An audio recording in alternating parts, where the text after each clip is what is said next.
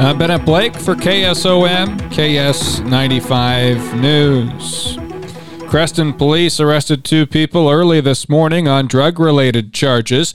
Police arrested 33 year old Natasha Ann Campbell and 30 year old Richie Rodriguez, both of Creston, at 2:27 a.m. at 802 North Cherry Street. Officers charged the two subjects with drug paraphernalia and possession of a controlled substance. That controlled substance was marijuana and it was their first offense. Authorities transported Rodriguez and Campbell to the Union County Jail and released them after they posted the $1,300 cash bond. Additionally, police arrested 41 year old Christopher Julian Bell of Creston for driving while barred. Arrested 55 year old David Scott Miller of Creston for driving while barred. And also arrested by the Creston Police Department were 44 year old Dennis Gerald Tyler of Creston for domestic abuse assault and 34 year old Tahara Renee Johnston from Denison for possession of a controlled substance, second offense. Labor Day weekend is labeled by many as the last goodbye to summer, with people traveling one more time before the winter months set in. Iowa State Patrol Trooper and District 4 Public Information Officer Shelby McCready said it is anticipated that traffic will dramatically increase over this Labor Day weekend. McCready says a safety initiative begins today and runs through Monday.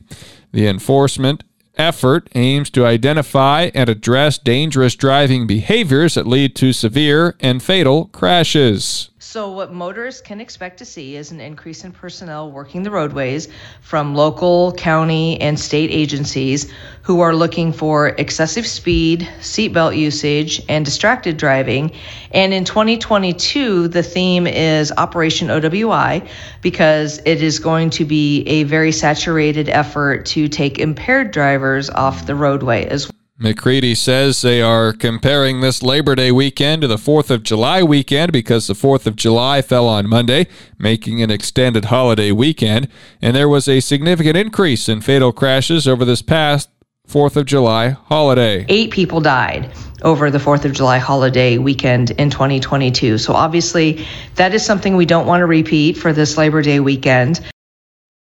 In 2021, Labor Day weekend was a deadly holiday. Seven people died on Iowa roadways, including one alcohol related incident that resulted in death. You know, going back to 1962, when the DOT started keeping statistics for holiday deaths, there has not been a Labor Day weekend where somebody hasn't died.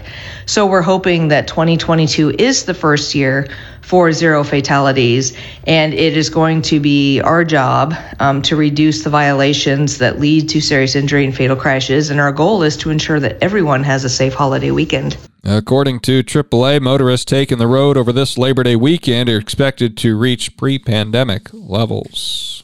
Atlantic Postal Service warns citizens about an unsolicited mobile text message with unfamiliar or strange web links indicating a USPS delivery requiring a response.